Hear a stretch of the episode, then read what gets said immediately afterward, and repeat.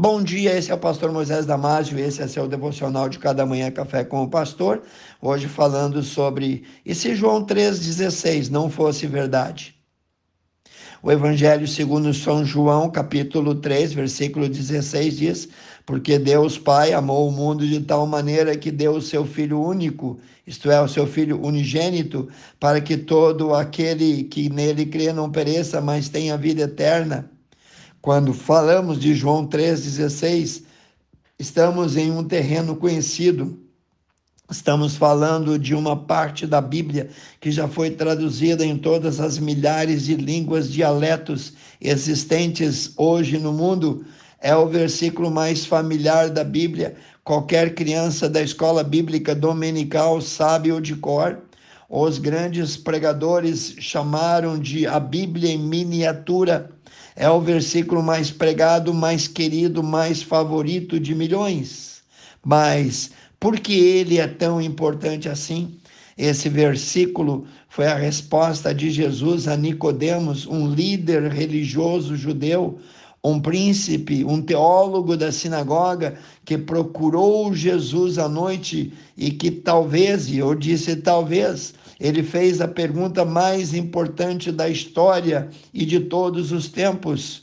Talvez ele disse: O que eu preciso fazer para ir para o céu?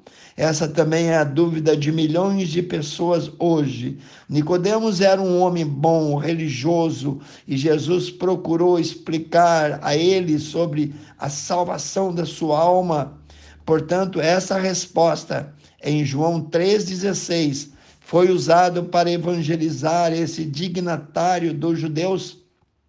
Hoje, no meio de tantas igrejas, religiões, pregadores e pregações, denominações e tantas novas nascendo a cada hora, Jesus diz a todos nós e a todos estes: aquele que não nascer de novo não pode entrar no reino de Deus. Sim, tem que nascer de novo, tem que nascer de cima, tem que nascer do alto, tem que nascer de Deus.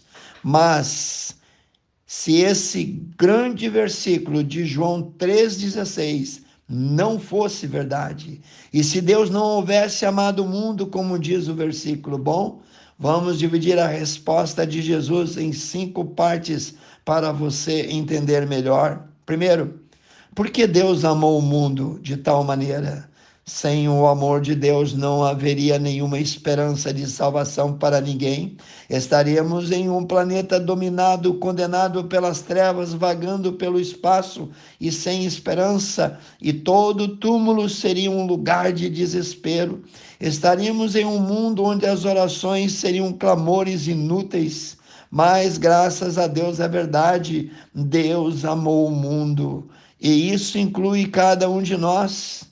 Tudo hoje fala do seu amor, cada amanhecer, cada folha de uma árvore, cada manancial, cada pingo de água, a face de cada criança, mas a maior demonstração do seu amor é vista lá na cruz do Calvário. Dois.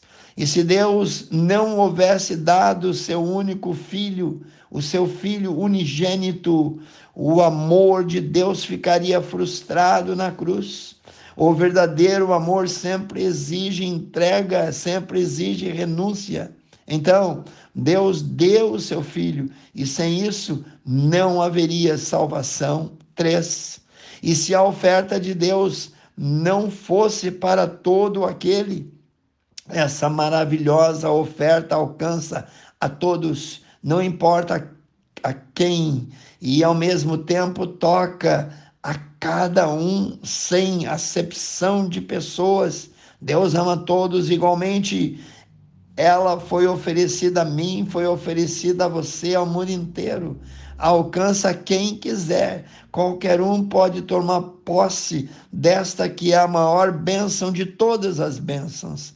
Suponhamos que Deus tivesse oferecido a salvação somente aos ricos. Suponhamos que Deus tivesse oferecido a salvação somente aos sãos ou aos instruídos. Mas Deus chama a todos individualmente para confiar nele, religiosos e ateus, bons e ruins. Sabemos que não podemos, de maneira alguma, alcançar a salvação por nós mesmos.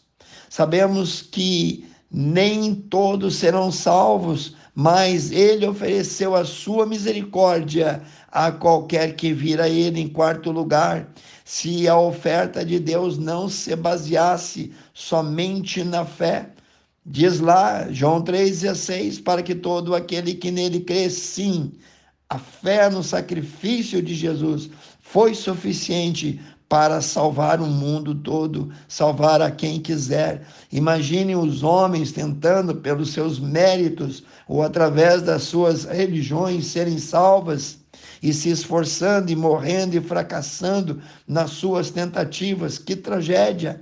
Considere o ladrão que morreu ao lado de Jesus na cruz, em quinto e último lugar.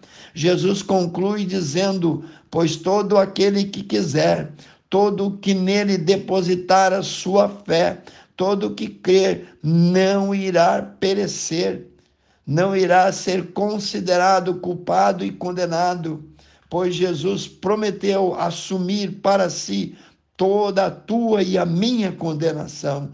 Ele nos substituiu.